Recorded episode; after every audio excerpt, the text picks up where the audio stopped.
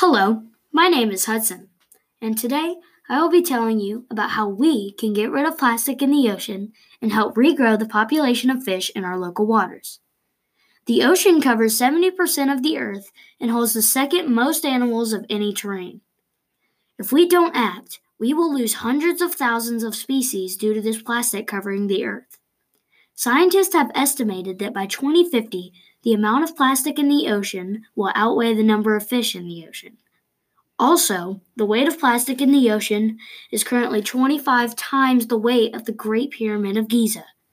By the way, the Great Pyramid of Giza is 5.75 million tons. This is a big problem.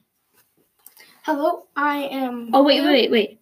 This is Julio, and he will be telling you about how fossil fuels are affecting the ocean.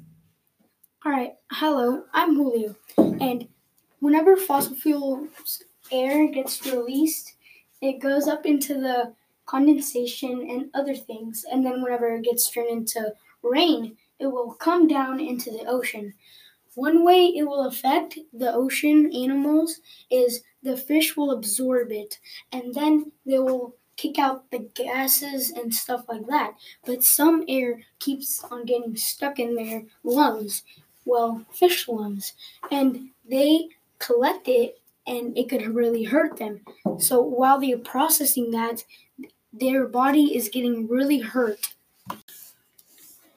Thank you, Julio. Go check out his podcast. It will also be on Spotify.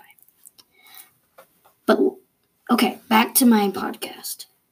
Luckily, there are some organizations helping this crisis. Some are the Ocean Conservancy, the World Wildlife Fund, and the Environmental Defense Fund. All of the people in these organizations are trying to save the ocean, and so can you. These are a couple of small things you can do to help your local waters. You can wash your car on the lawn to prevent all the fungus going in the drain. The grass will filter the fungus and get a good wash. You can also eat less seafood, don't overfish, or even leave your, lo- your local waters alone for a couple of years so the fish can peacefully breed to get the population of fish growing again. I hope you take this podcast as a call to action. You don't have to do something like make your own fund or go out to your local waters and pick up plastic, though I highly suggest it. All you really have to do is give money to a trusted organization. Thank you for listening to my podcast, and just remember save the ocean!